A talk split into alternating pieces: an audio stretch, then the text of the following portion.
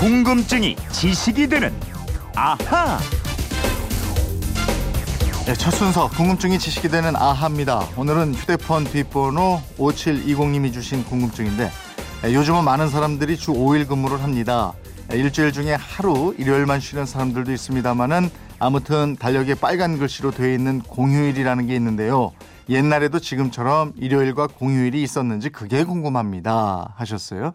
예, 오늘부터 사흘 연휴로 쉬는 분들 많을 텐데 그래서 길도 어제 많이 막히더라고요 밤에 예, 조선시대에도 휴일이 있었을까 박소연 아나운서와 함께 풀어보도록 하겠습니다. 어서 오십시오. 네, 안녕하세요. 혹시 오늘 이제 휴일이고 내일 모레 쭉 쉬는데 그렇죠. 어디 여행 계획 있다가 우리 그건 이렇습니다 때문에 못 간 건 아니에요?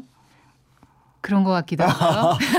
약간 좀 마, 약간 이게 예, 때려가 보니까 예. 이게 있었던 것 네, 같은데. 괜찮습니다. 예. 연휴라 진짜 놀러 가시는 분들 많긴 네. 한것 같아요. 아, 그렇더라고요. 예, 오다 보니까 예. 차가 많이 밀리더라고요. 오늘도. 근데 진짜 사람이 계속 일만 그렇게 할 수는 없어요. 그렇죠. 좀 이렇게 일 잘하기 위해서라도 좀 쉬고 말이죠. 그렇죠. 그래서 휴일이 필요한 거 아니겠습니까? 그럼요. 요즘은 쉬는 걸 넘어서 잘 놀아야 성공한다는 말도 있잖아요. 네. 공장의 기계도 휴식이 필요한데 하물며 사람이야 뭐 더 말할 것도 없죠. 맞아요. 예. 그러면 과거에 우리 조상들도 지금처럼 일요일이 있었는지 네. 공휴일을 정해서 쉬었는지 이게 또 궁금한 거예요. 네, 고려 시대, 조선 시대는 지금 같은 산업 사회, 정보화 사회가 아니고 농업이 중심인 사회였잖아요. 네. 또 지금 같은 회사도 없고 그래서 일반 농민들에게는 출퇴근의 개념이 없었습니다. 음. 대부분 절기에 맞춰서 농번기에는 열심히 농사를 짓고 명절에는 쉬고 농한기에는 조금 한가하게 지내는 뭐 그런 생활이었죠. 물론 뭐 대다수의 농민들은 그랬었겠지만 네. 지금의 공무원 그러니까 나라의 녹봉을 받는 관리들 그 사람들은 어떻게 했을까요? 출퇴근을 했을 까요? 뭐 어떻게 했을까요? 출퇴근을 했겠죠. 예, 예. 예. 과거에 급제에서 벼슬을 하는 관리들은 출퇴근을 했는데요. 네. 기록을 보면요. 봄과 여름에는 묘시, 즉 오전 5시부터 7시 사이에 출근해서 일찍 했네. 그럼요. 네. 유시 오후 5시부터 7시 사이에 퇴근을 했고요. 예. 가을과 겨울에는 2시간 늦춘 진시, 즉 오전 7시에서 9시 사이에 출근을 예. 하고 신시 오후 3시부터 5시 사이에 퇴근을 했습니다. 봄 여름에 일 더 하고 네. 그리고 날 이제 어두워지는 겨울 철로 가면 조금 짧고 이렇게 되네요. 네, 예. 당시에는 지금처럼 전기불이나 가로등이 없었잖아요. 낮의 길이, 해의 길이에 따라서 출퇴근 규정이 다를 수밖에 없었던 겁니다. 그러면 이런 관리들한테는 쉬는 날 공휴일이 있었나요? 어떻게 되나요? 조선시대에는 일요일이 있는 일주일제나 주말 개념이 없었기 때문에 정규 휴일은 없었던 것으로 보입니다. 아. 그렇지만 나라의 국경일과 국기일, 즉 왕이나 왕비가 돌아가신 날에는 업무를 하지 않는 쉬는 날이었죠. 네. 당시 국경일은 왕과 왕비, 왕대비의 생신일, 그리고 설과 추석 같은 명절 등이었는데요. 조선 생활사를 연구한 학자들의 논문에 의하면 조선 시대 관리들의 휴무일은 대체로 20여일 정도였을 것으로 추정됩니다. 아, 지금은 일요일만 해도 1년에 한 52일 정도. 네. 국경일까지 합치면 60일이 넘는데 지금보다 휴일이 훨씬 적었네요. 그러면. 네, 그렇습니다. 그런데요, 조선시대 관리들은 휴무일이 짧은 대신에 휴가가 있었습니다. 네. 부모상을 당했거나 부모가 위독한 경우 본가에 다녀오라고 이동거리에 따라서 따로 휴가가 나왔는데요.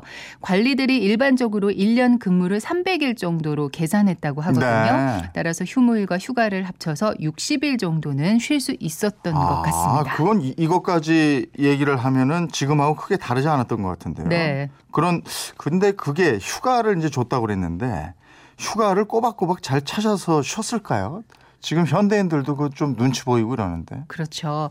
옛날에도 뭐 맡은 직책과 임무에 따라 수, 따라서 휴무일이나 휴가를 반납한 경우도 꽤 있었다고 네. 그러는데요. 특히 국왕의 경우에는요. 국기일과 명절에만 쉴 수 있었고요. 네. 그나마도 급한 일이 있는 경우에는 쉬지도 못했다고 합니다. 음. 중앙 고위 관료들도 하급 관료에 비해서 쉬는 날이 적었을 것으로 추정되고요. 아니 그 국왕이라는 자리가 정말 힘들었겠더라고요. 네. 지난번에 추석 특집으로 궁궐하고 국왕에 대해서 알아봤는데 네.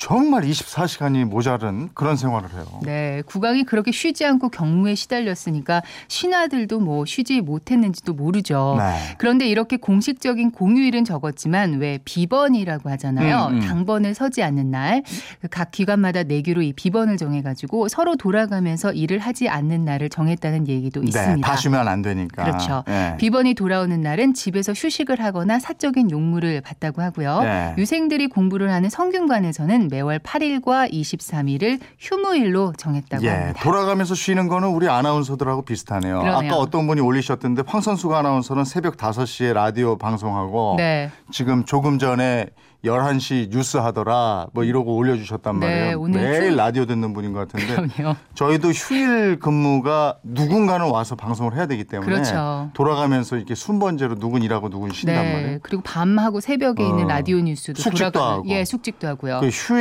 근무예요 오늘 황선수가 아나운서가. 그래서 맞아요. 이따 정오 뉴스도 할 겁니다. 기다려 주세요. 예.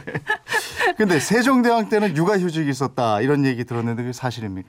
네, 그런 기록이 있는데요. 당시 관에서 일하는 여성 노비가 출산을 하면 7일간의 출산 휴가를 주었는데요. 네. 세종대왕은 즉위 5년이 되던 해에 노비의 휴가를 100일로 늘렸고요. 음. 7년 뒤에는 아이를 낳는 산딸에도 휴가를 주었다고 아. 합니다. 그러니까 모두 130일의 출산 휴가를 준 셈이죠. 야 세종대왕 시절이면 550년 전인데 가정하고 여성을 위한 복지 정책 이게 지금보다도 결코 못하지 않았네요. 네, 뒤지지 않죠. 예. 그뿐만이 아니라 세종 16년에는 출산한 여종의 남편에게도 30일의 휴가를 주었어요. 네. 산모를 돌보라면서 말이죠. 네. 노비의 마음이나 형편까지 헤아려서 이렇게 휴가를 줬다면 네. 일반 관리들에게도 당연히 휴가를 주지 않았을까 싶습니다. 아, 그렇게 또 추정할 수 있겠네요. 네. 근데 세종대왕께서는 그렇게 하라고 지시를 했는데 네. 밑에서 그게 지켜졌을까? 안 지켜졌겠죠. 이 노비들의 주인이 노비를 과연 쉬게 했을까?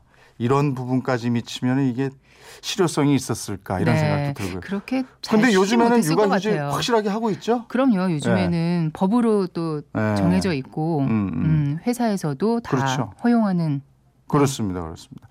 5116님인데요. 내일 왔다 장보리 하나요? 궁금해 죽겠습니다.